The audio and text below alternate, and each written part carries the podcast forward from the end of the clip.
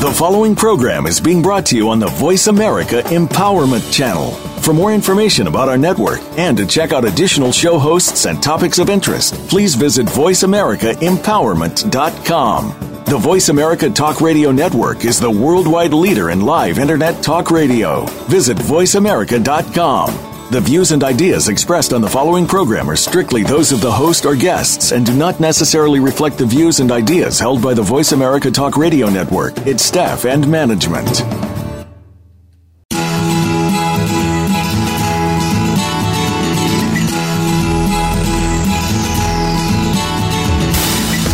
Welcome to Mentoring with Larry Sternberg, a show devoted to learning more about mentoring relationships.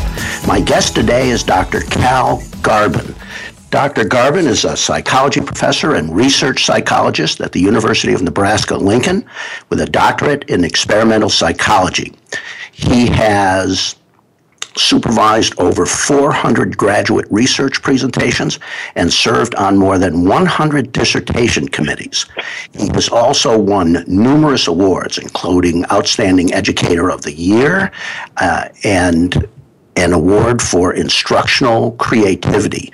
In addition to his academic career, Cal is also a highly successful martial arts competitor.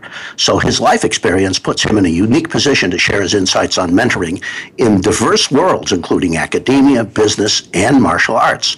We're very pleased to have Dr. Garbin as our first guest. Good morning, Cal. Good morning. Thank you so much for having me. And I'd like to say to our listeners that if you'd like to call in with a question for Dr. Garbin, the number is 1 888 346 9141. I'm interested to hear about some of your mentors, Cal. I know you have several. Who would you like to talk about first? Probably the one I want to talk about first is David Owen Shaw. He was my first stats teacher as an undergraduate. All right. Tell us about David Owen Shaw. David Owen Shaw was impatient, and that was his mentoring style. He wanted the best for you, he wanted you to proceed and excel, and he wanted to make sure that you knew everything that he could tell you as quickly as he could convey that information to you and get you to understand it so that you had as much time to grow with that information as possible. And that's one of two really different mentoring styles. I mean, one mentoring style is to push people into things where they learn stuff and wait for them to learn it. David's style, and I fear my own, is to really drive as much information into people as possible, as quickly as possible, and then let them use all of their time to apply that and extend it and hopefully learn things I can't teach them. And how did you meet first? I took a stats class from him. It was one of the only required classes in the psych program. I took it while I was still actually an ed major because his stats course was supposed to be scarier than the one that they taught in the ed department. And uh, I thought that sounded like fun.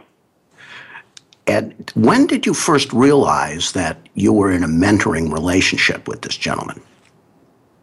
Uh, the Monday of the second week, he said at the end of class, Come with me, hauled me into his office, and he said, I'm going to shape you. I pretty much knew I was in a mentoring relationship. and did he say why? Um, he had heard about my um, ongoing questioning of things in the education department and thought he had answers that would make me happy, and he thought that he would do a better job than they would of turning me into a productive member of society got to remember this was the middle 70s and I was sort of ornery and I probably needed mentored instead of left alone to grow on my own.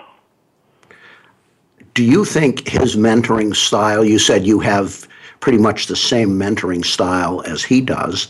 Do you think that's a result of you being mentored by him? I think so. I'm arrogant enough to believe that I can recognize people like he and I and mentor us that way but I really try and adapt the way I mentor to the what the person will benefit from. it's one of the advantages of being old and having done this for a fairly long time is that you get to try different things with different kinds of people and have I think it's important to have more than one mentoring style. And so you do have more than one mentoring style. Oh yes. I, I can be very pleasant and very patient if that's the sort of person that I think I'm working with and, and the sort of approach that they need. But I'll be honest, whenever I get a chance to, to push somebody I do because I think that most of us can accomplish more than we think we can, especially when we're young and we're sort of overwhelmed with being in graduate school and all of the work that that is and all of the surprises that go on. And I think that a lot of people sort of sit quietly for a bit, hoping that it'll pass over their head. And I think that for many people, that's a waste of time. We need to get busy. In your relationship with David, uh, by the way, are you still in a relationship with David? Oh no, he has passed. Oh, oh, uh, my my condolences there. Excuse me. We were, you know, we kept in touch and and worked hard at each other for a long time until you know he finally passed. So, what was your relationship like? Was it a formal relationship? Did you decide you were going to meet on a regular schedule, or was it more informal? Um, no, there was really nothing formal about it. He would show up in my lab. I would show up in his office. I would get a note tacked to my door to meet him somewhere. I would drop by his house. I mean, it was whenever, whenever he had something for me to do, or something that he thought I needed to hear or something that I wanted to talk to him about. We just sort of found each other and did it. Did you ever feel like you outgrew him? Um, I outgrew the particular statistical models that he liked best and cared about and had committed himself to teaching to the next generation but I never outgrew the wisdom or the integration or what it meant to learn new things. Um, Did you, that I that I have to tell ahead. you again is something else that I've adopted. I my kids I try and give them that that first year and a half of solid underpinning and research methods and stats and then I push them to go learn models that I don't particularly know well. Would you say you became friends with him? Oh, I think we were we were friends, you know, kindred spirit, recognized sort of friends really early. It was definitely a hierarchy. He was a big fan of he was he was Dr. Shaw and I was Cal even when he wouldn't let me call him Dr. Shaw anymore. But there was always a hierarchy there because he wanted me, I think it's because he wanted me to know that there was always something else to learn from him. And there was always something else he could do for me. And he was always most comfortable with that, a little bit of hierarchy.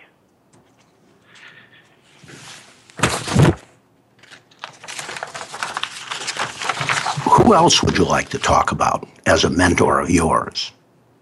Probably the, the, the, next one in order in terms of how much they changed my world and, and set me up for a really nice life was uh, Ira Bernstein, who was my mentor and advisor in graduate school. Well, how did you meet Ira?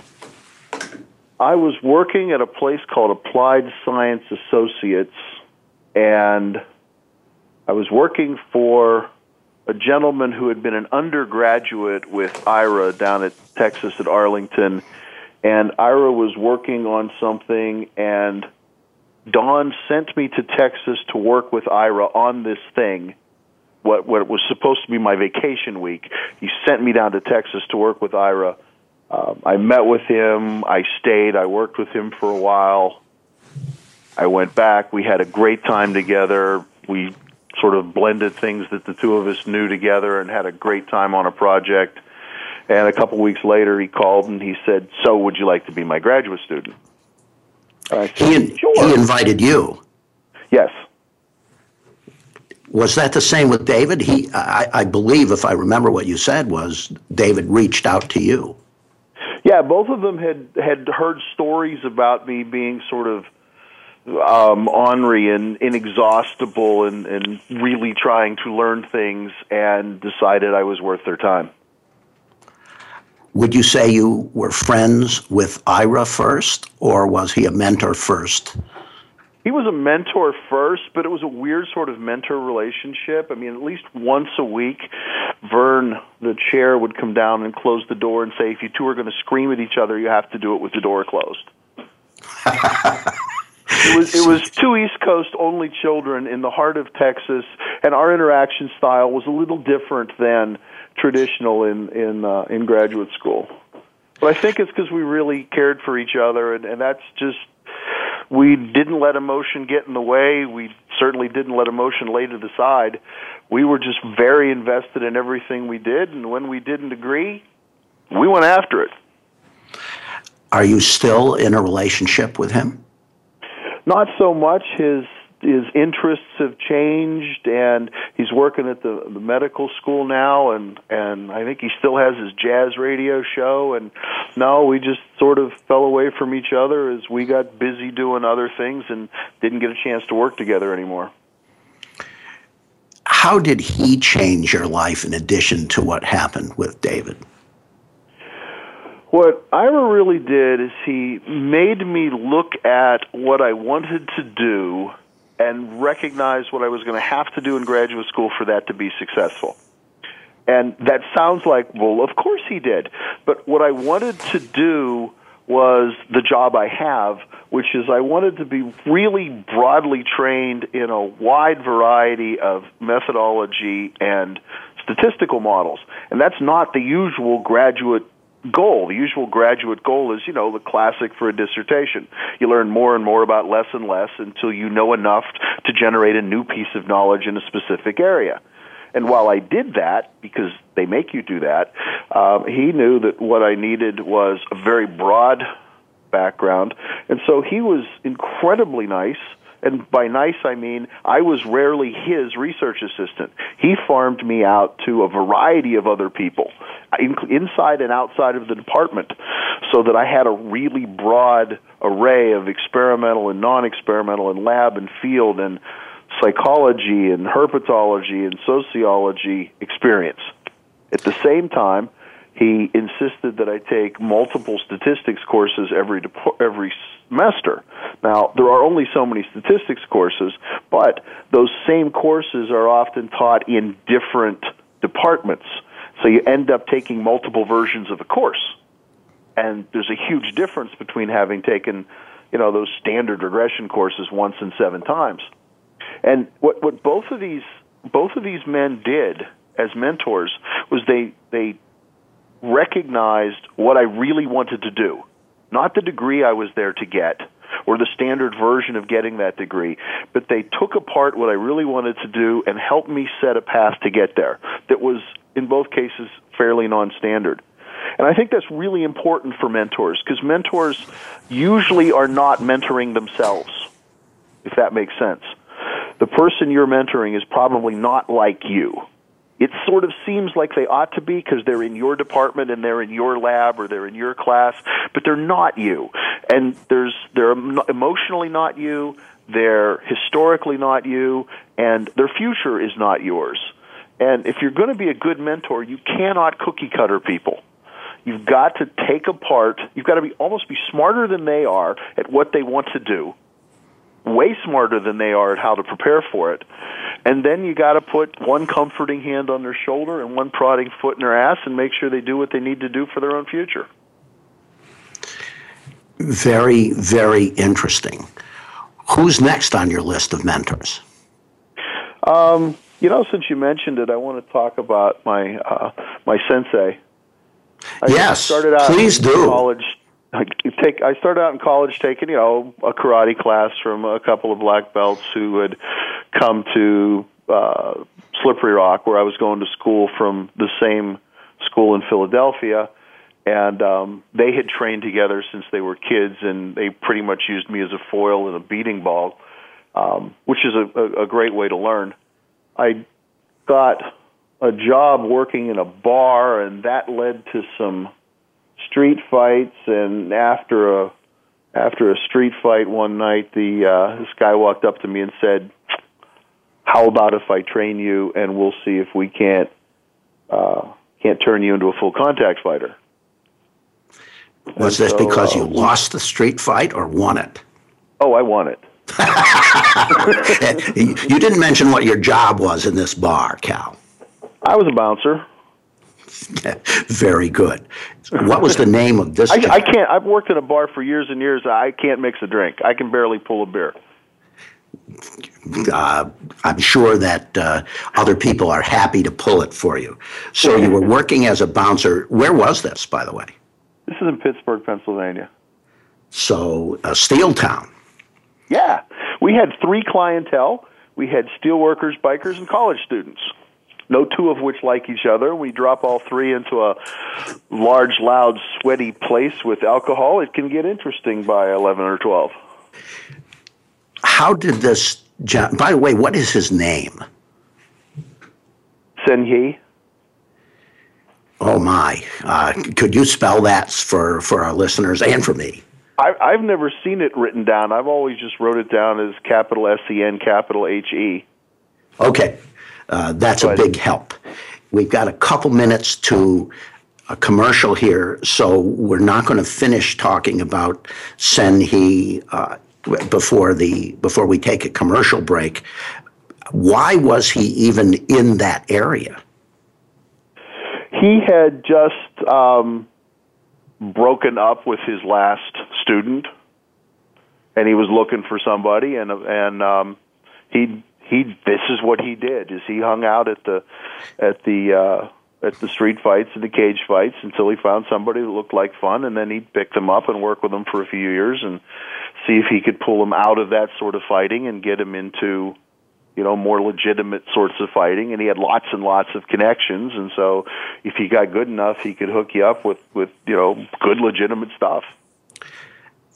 Did he tell you what it was he saw in you that attracted him um, this was, you know, in, in the late 70s, and most of the best martial artists were about 6'2 and 180 pounds.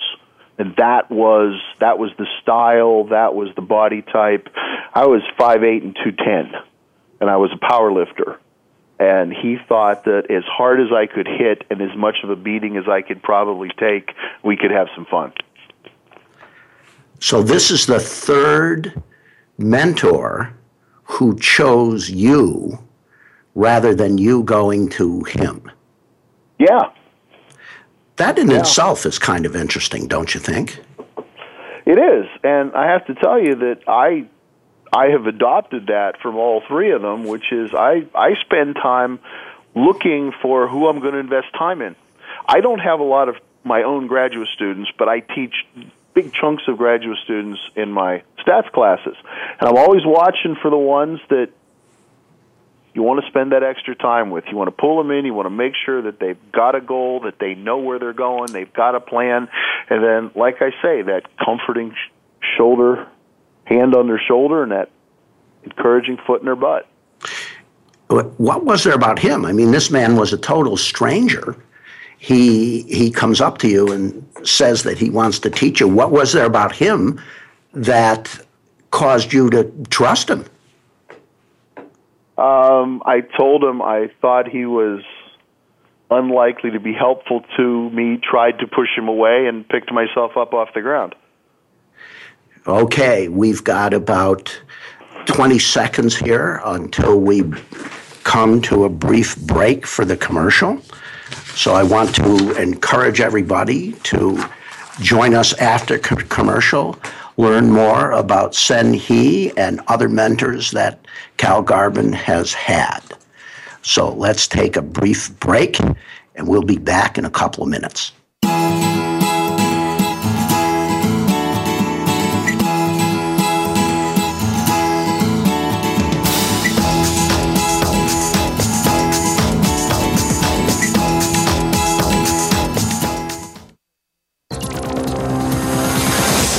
It's your world. Motivate, change, succeed. VoiceAmericaEmpowerment.com.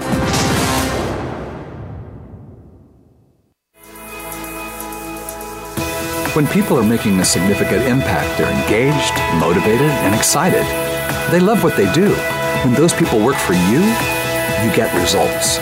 Results matter and people drive results.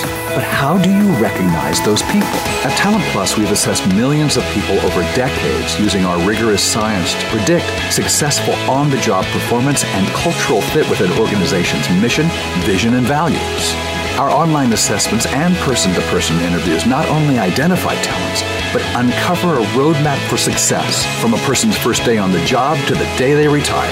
When people celebrate their talents, use them daily, and think about how to lead with their strengths, they help their companies grow, produce, and innovate.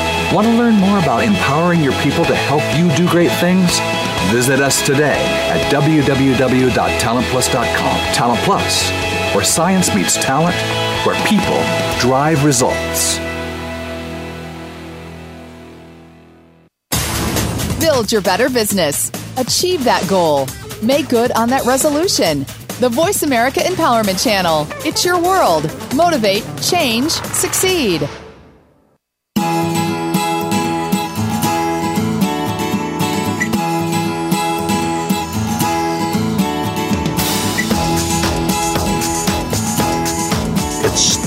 Welcome back. This is Mentoring with Larry Sternberg, and I'm here with my guest, Dr. Cal Garbin. He's talking about one of his mentors, Sen He, who taught him how to be a better fighter. So, Cal, let's continue. Um, this was during the beginning of the development of what was called PKA, the Professional Karate Association. It's the the first time that um, full contact had become visible in the United States as a sport, and now there were professionals, and so there was all of this attention, and because there was all of this attention, uh, there were two consequences. One of which was there were lots of tournaments, and um, the other which the other of which was that there were lots of schools. Everybody was suddenly a full contact martial artist and teaching it for a hundred dollars a week, and um, so it was possible to have lots and lots of fights and lots and lots of places to train and he was really good about finding a gym and sliding me into that gym and working with their best people for a while and then find another one and you know and he at the same time he insisted um you know i'm i'm 19 years old i'm away from home and i have a guy who wants to see my homework to make sure that i'm getting good enough grades in my in my schoolwork before i'm allowed to go train. So he was interested in you beyond just the fighting? Oh yes. Um he he was very whole person, very holistic. If I wasn't growing as a student, I couldn't be growing as a martial artist. There were times he came uh, to the gym at the same time I was on the school powerlifting team, and he would come to the gym and he wanted to make sure that I was getting better at that too. Because if I wasn't getting better at these other things, I couldn't be getting better at what he cared about. It was all about balance with him. Was and, that the uh, case? Was that the case with the other two mentors you've talked about? Um, you know, I think Doss. I, I think David, you know, recognized that I had time away from him, um, and I had other classes and stuff. But mostly, he was interested in my future as a as a numbers cruncher and a data analyst and a teacher of those things. Ira, um, you know, that's what was more of sort of the stereotypic, not the classic, but the stereotypic graduate advisor mentor. I I was there for him and his bidding and what he thought needed to be done and and he cared about me and he pointed those things in a direction that would be the most good to me as often as possible, but it was it was sort of the indentured servitude model of graduate school. Do you think that the difference in the holistic in, interest from Sen He is typical of mentors who are in sports and other types of performance endeavors, or do you think that was just coincidental to him? Uh, I think you see more of that in individual sports than in team sports. Just because an individual sports coach has more time with you than a team with you as a person than a team coach does. Well, that's certainly that's certainly the case. But I can tell you that you can you can thwart that tendency. Uh, all of my children, who are all soccer players, were all raised to walk off the field with the coach after every practice, after every game, to get time with the coach about what they should be doing and how things went, and just constantly making sure that they had that personal relationship that I think the coaches want to give but run out of time and you can you can create by just politely insisting. My Is, my kids uh. have all been at, you know, national workshops and things like that and it's it's them that walks off the field with the guest coach. that's certainly a reverse of the model that be- these sorry, three what? mentors demonstrated to you where they made the initiation of the relationship. Right. Very interesting. What did Sen He teach you that the, your first two mentors, for whatever reason, didn't teach you? Uh, well, re- remember that he was sort of in between David and Ira in real time. Oh, okay. David was David and Sen He both sort of picked me up when I was a sophomore, and then Ira was my graduate advisor. Um, you know, we were in a whole different arena. There's a, there's a there's a whole difference between working on being a better fighter and working on being being, being, being a better data analyst and, and working towards being a good teacher. Um, but the, one of the things that that Sen He obviously had to work on is it wasn't enough that I understood something; I had to be able to do it. Right. Um, you know, armchair fighters get to sit in an armchair, and I think that, that that distinction between knowing about things and knowing how to do them, all three of them drove. It was just a little more obvious with him um, because he wanted me to be able to articulate the details of a technique or a combination of techniques. I literally had to be able to sit there and tell him what you know where this knee is pointing and he would have me throw a technique and then close my eyes and go through the feel of it again and tell him which foot had pivoted wrong and there was just a level of attention to detail on the transition from knowing about what you're doing to actually being able to do it and I think that that attention to that additional kind of detail then fed into the rest of my life. And as you say, fit into the rest of your life. Does that carry over to your teaching these days, this distinction between knowing intellectually how to do something and actually doing it? Yes, it's something that I talk about when I do workshops. It's something that I tell my kids in class. I tell them this is not the sort of course where the facts are the end of the story or even how the facts integrate are the end of the story. Knowing what all these things are is a wonderful place to start, but we have to actually be able to do things, not just know about them. And yeah, that's that's a centerpiece of the way I interact as a teacher and as a mentor and as a parent. Does this come as a surprise to a certain number of your students? Um, not for long. It's one of those things that whether you've thought about it before or not, or have been talked into it before or not, when you hear it, especially sitting in a stats class, it's like, well, yeah, I guess at some point I'm going to have to actually do this stuff. So being able to write an essay might not be the final evaluation of what I know. And it just, in that particular context, it makes obvious sense the same as it did in the context of learning to be a fighter. Being able to sit there and talk about what it means to throw a combination or how you choose what you're going to do or how you, you know, take apart an opponent. It's great to be able to sit there and have that conversation, but if you can't turn it into effective action, nobody's going to write you a check. Nobody's going to give you a job. Nobody's going to keep you around. And so, yes, it seems to resonate with people pretty much the first time they hear it.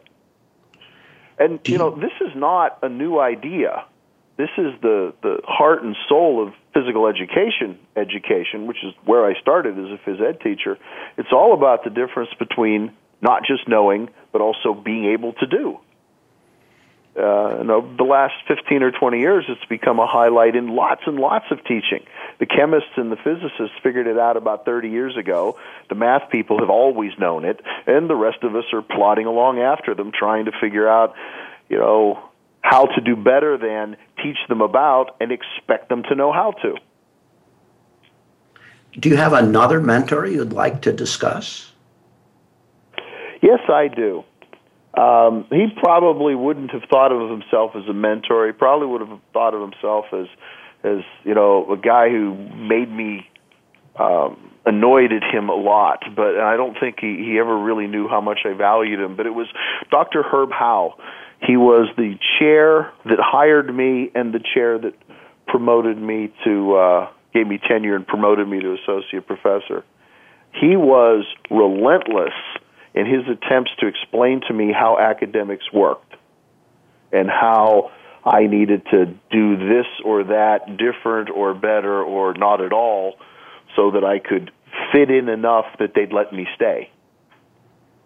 And he was just he was just great because he he put up a, a a bit he put up with a lot of my informality he put up a, with a lot of my impatience and just sort of did a really nice job of turning those into strengths rather than them things that got me in trouble.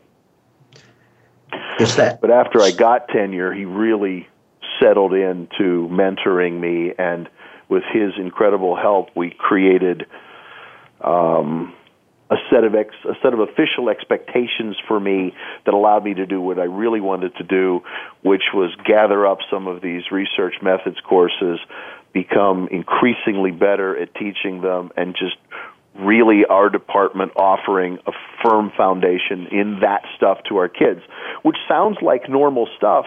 The problem is that it's it's difficult to find somebody with enough breadth and enough interest that they really want to teach the intro stats course long enough to get really good at it. I don't know if that makes sense. Because remember the the, the typical dissertation is, you know, the, the classic line is you learn more and more about less and less till you know a great deal about one thing. And while those people can talk about research in their area, research across areas is so incredibly broad and so incredibly different that it, you, you have to have gotten your feet wet in several different puddles, I think. And remember, that's what Ira was making me do was take all these different stats classes, work in all these different labs, because at the time I was planning to go back into business. But after I taught for a while, I decided I wanted to go into academics so that I could teach. And then I had, you know, all of this breadth built into me. Dr. Herb Howe saw that breadth and mentored me in a way that allowed me to express it. One of the so, interesting things you said in talking about Dr. Howe is that you established a set of formal expectations did yes. your karate sensei do that with you? Um, you know, he just had when it all boiled down there was one thing. At the end of the fight, I was expected to be the only one standing. everything everything else was leading up to that. If we're going to fight, that's the only thing that matters he he didn't, for instance, say, "I expect you to work twice as hard as anybody else," or lay out any expectations for what he wanted from you as a mentee. He kept it really simple. What have you done for me lately? Why aren't you doing more? How about the other mentors you've discussed? Did you have any sort of articulated expectations between the mentor and the mentee with those gentlemen? One really interesting thing about both of them is is real early we sort of generated this semi-formal list of what I needed to get done before I was done. And so there were courses that needed to be taken. There were people I needed to spend time with.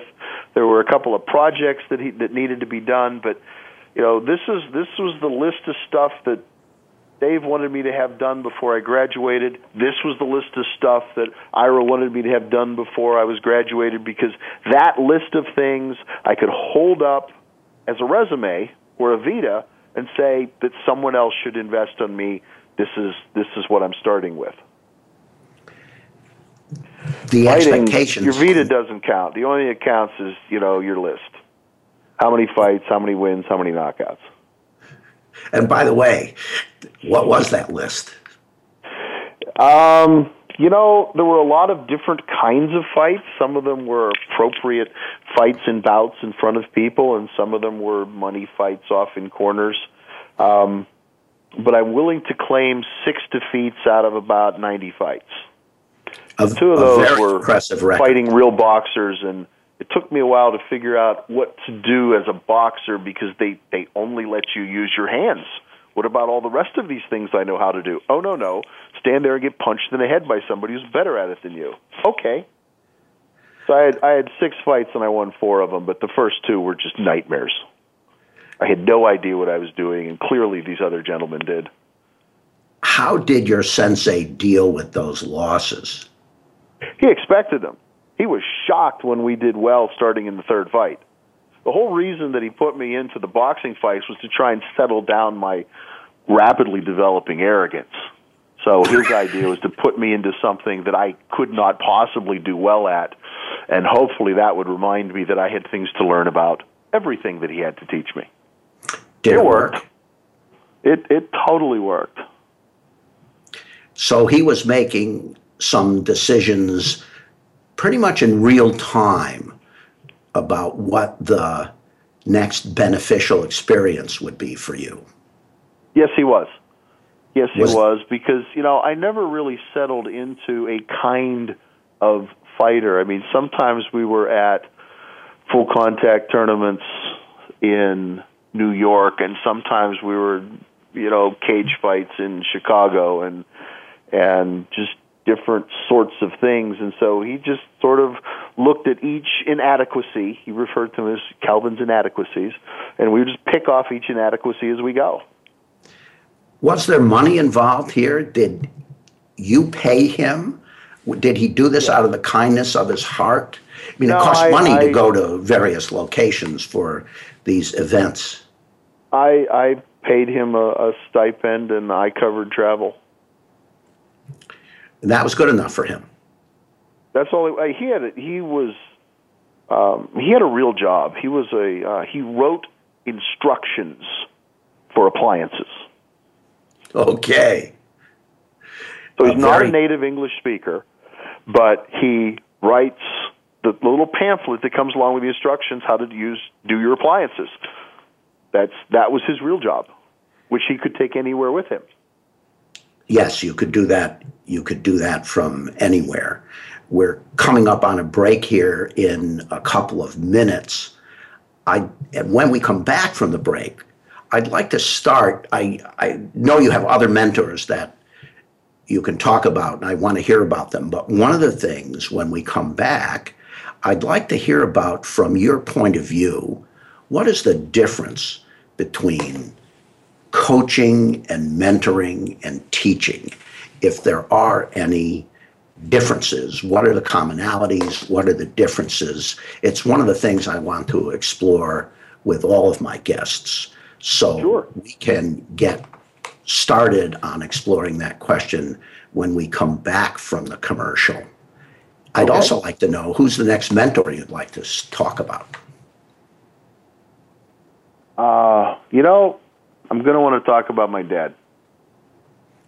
Okay. because I, I think I I think he was legitimately a mentor in addition to being a great dad. That's great. So we'll do both of those things after we come back from the break. And just before the break, are there any quotations that are top of mind that any of your something any of these mentors said to you that has stuck with you and maybe you repeat for other people?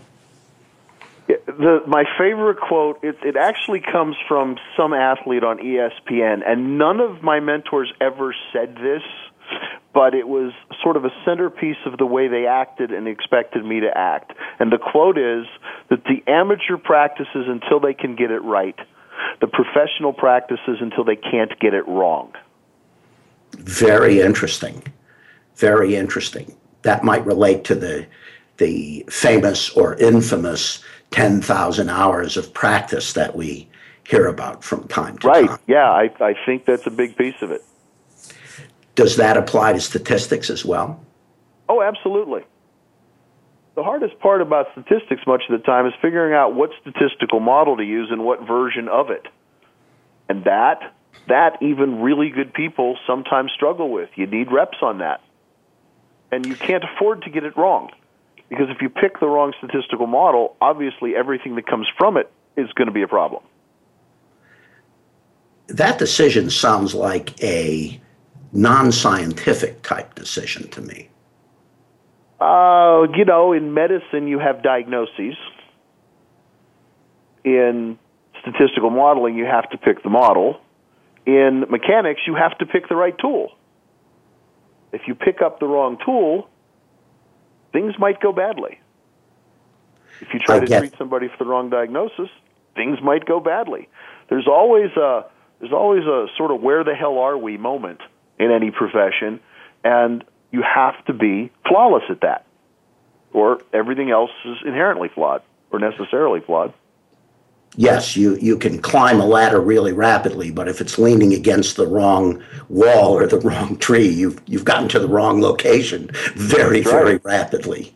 It's the same kind of decision. Go. Very nice. We should be going to commercial here within just a few seconds. So I will wait for the music to take us out.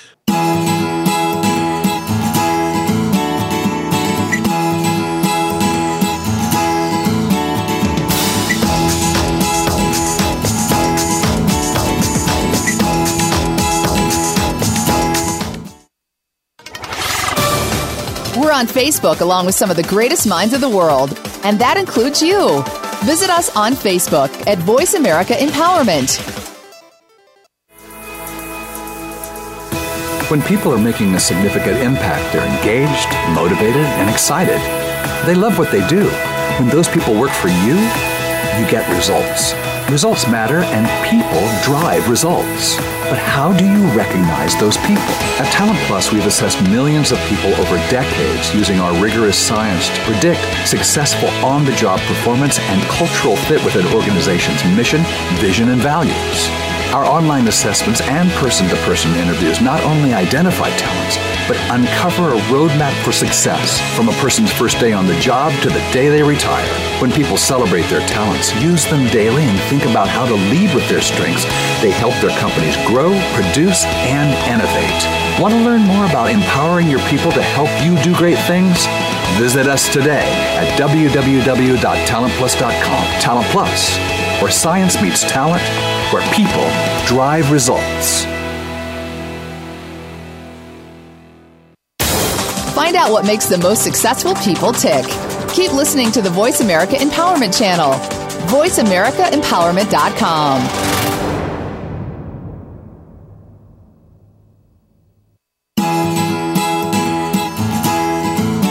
Hello, we're back.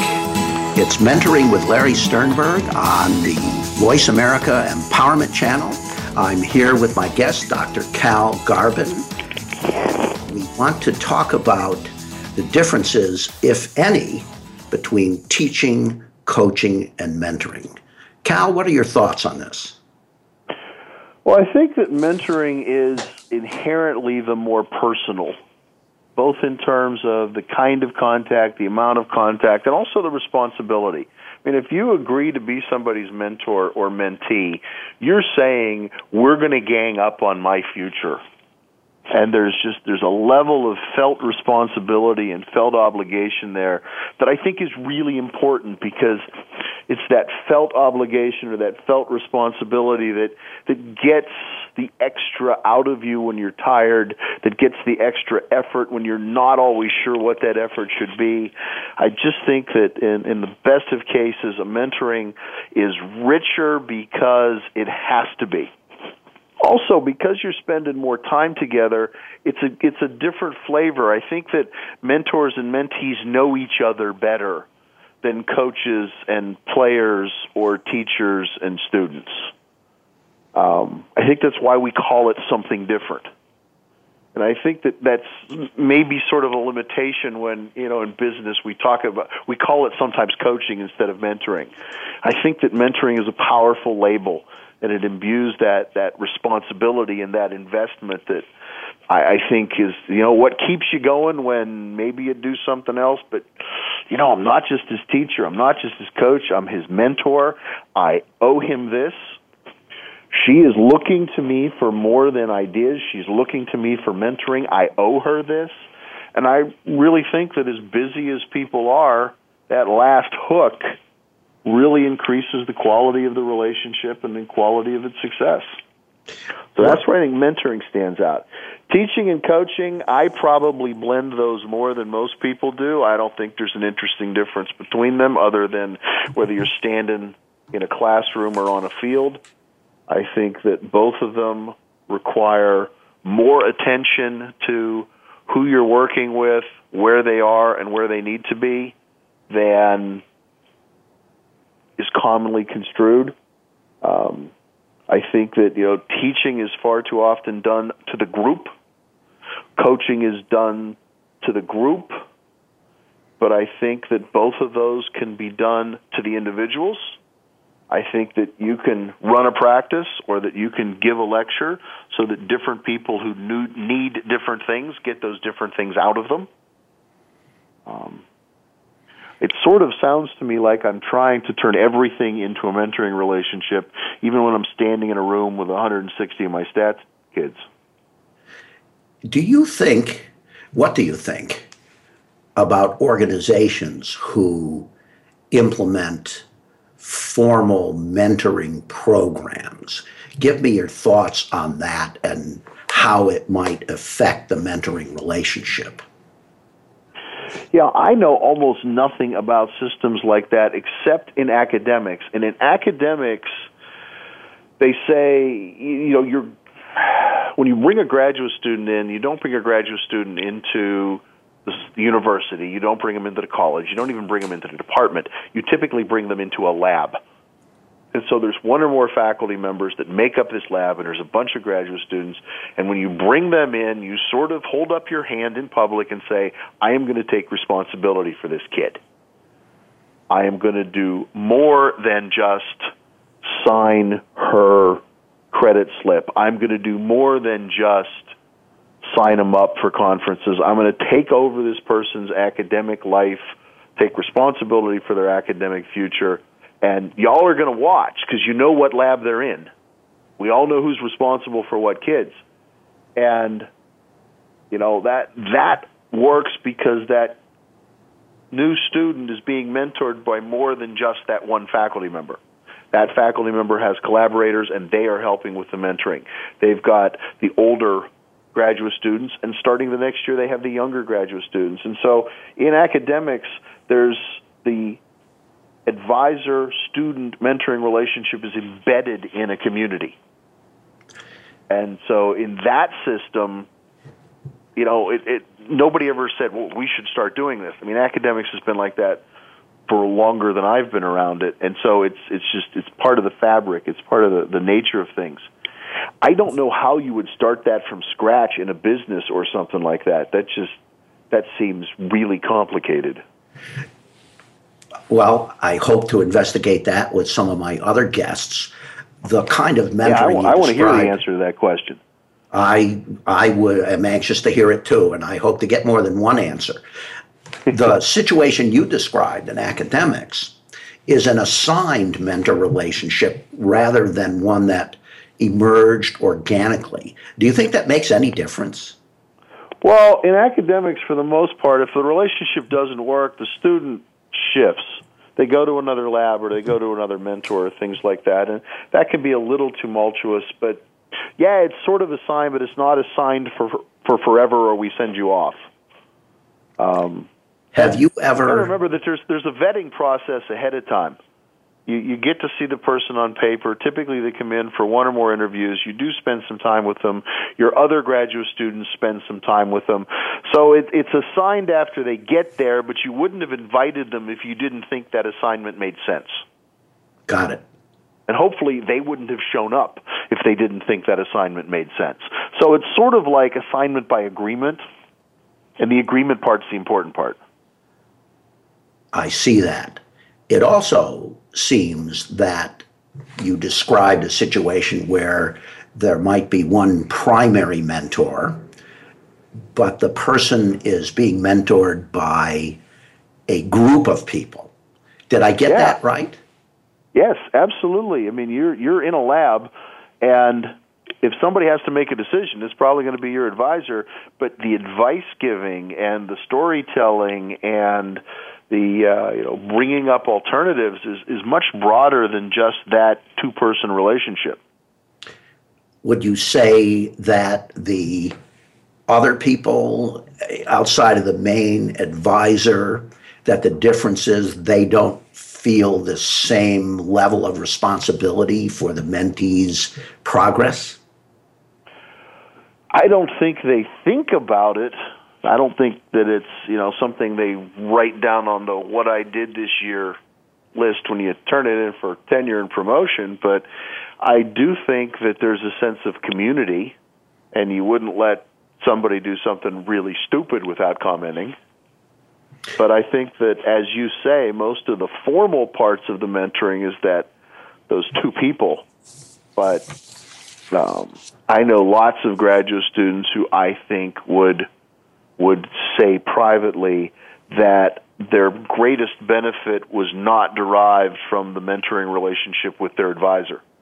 That their advisor was what their advisor did the advising stuff and might have shared the mentoring with somebody else, or somebody else might have done more of what you and I would call mentoring. So that part arose organically. Yeah.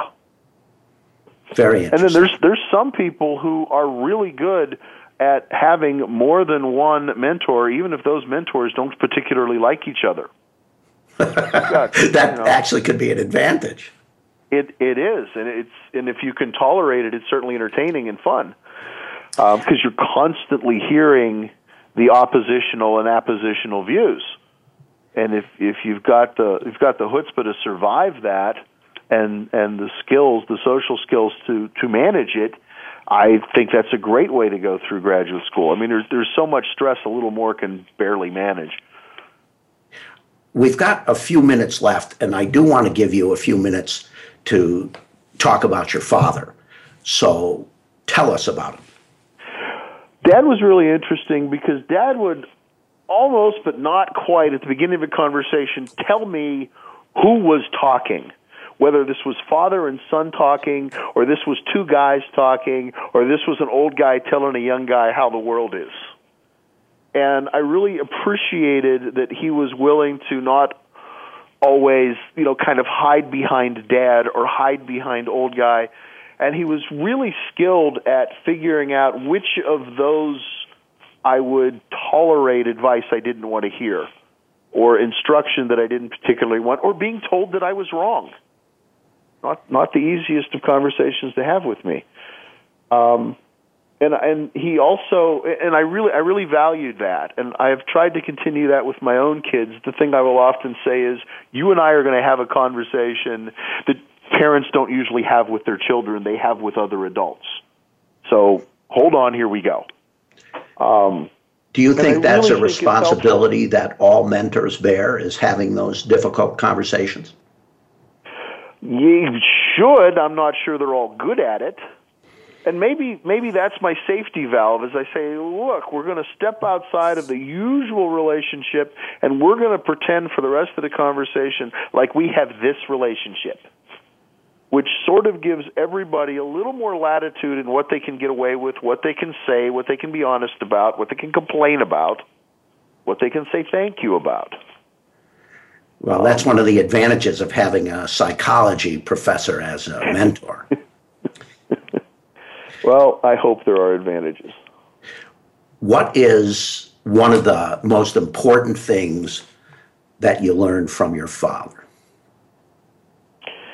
How challenging it can be to try and mentor somebody who is completely different than you are. And how hard it is to mentor somebody who's almost exactly like you are but with different goals. And how most of the people that you mentor are going to be both at the same time. Kind of like a Venn diagram. It there are some differences and there are some similarities. When you're mentoring somebody like yourself, and when you're mentoring somebody who's different than you, when you're mentoring them towards goals that you share with them, and when you're mentoring them towards goals that are just their own. And if you don't pay attention to where you are in that box or that Venn diagram, you give bad advice. And that's what a mentor cannot afford to do. We've got less than a minute left. What is your main advice to mentees about how to be a men- better mentee? Your main piece of advice. You're going to hear stuff you don't want to hear. That doesn't mean it's wrong. All right. We are going to wrap up here. Dr. Garbin, thank you very much for appearing as my guest. I certainly learned plenty, and I hope the rest of our listeners did. And I hope you have a terrific rest of your day. Thanks for joining Thank you us. so much. I've really had fun. Thank you for joining us this week for Mentoring with Larry Sternberg. Please join Larry again next Thursday at 10 a.m. Eastern Time, 7 a.m. Pacific, for another edition of the program on the Voice America Empowerment Channel. Have a great week.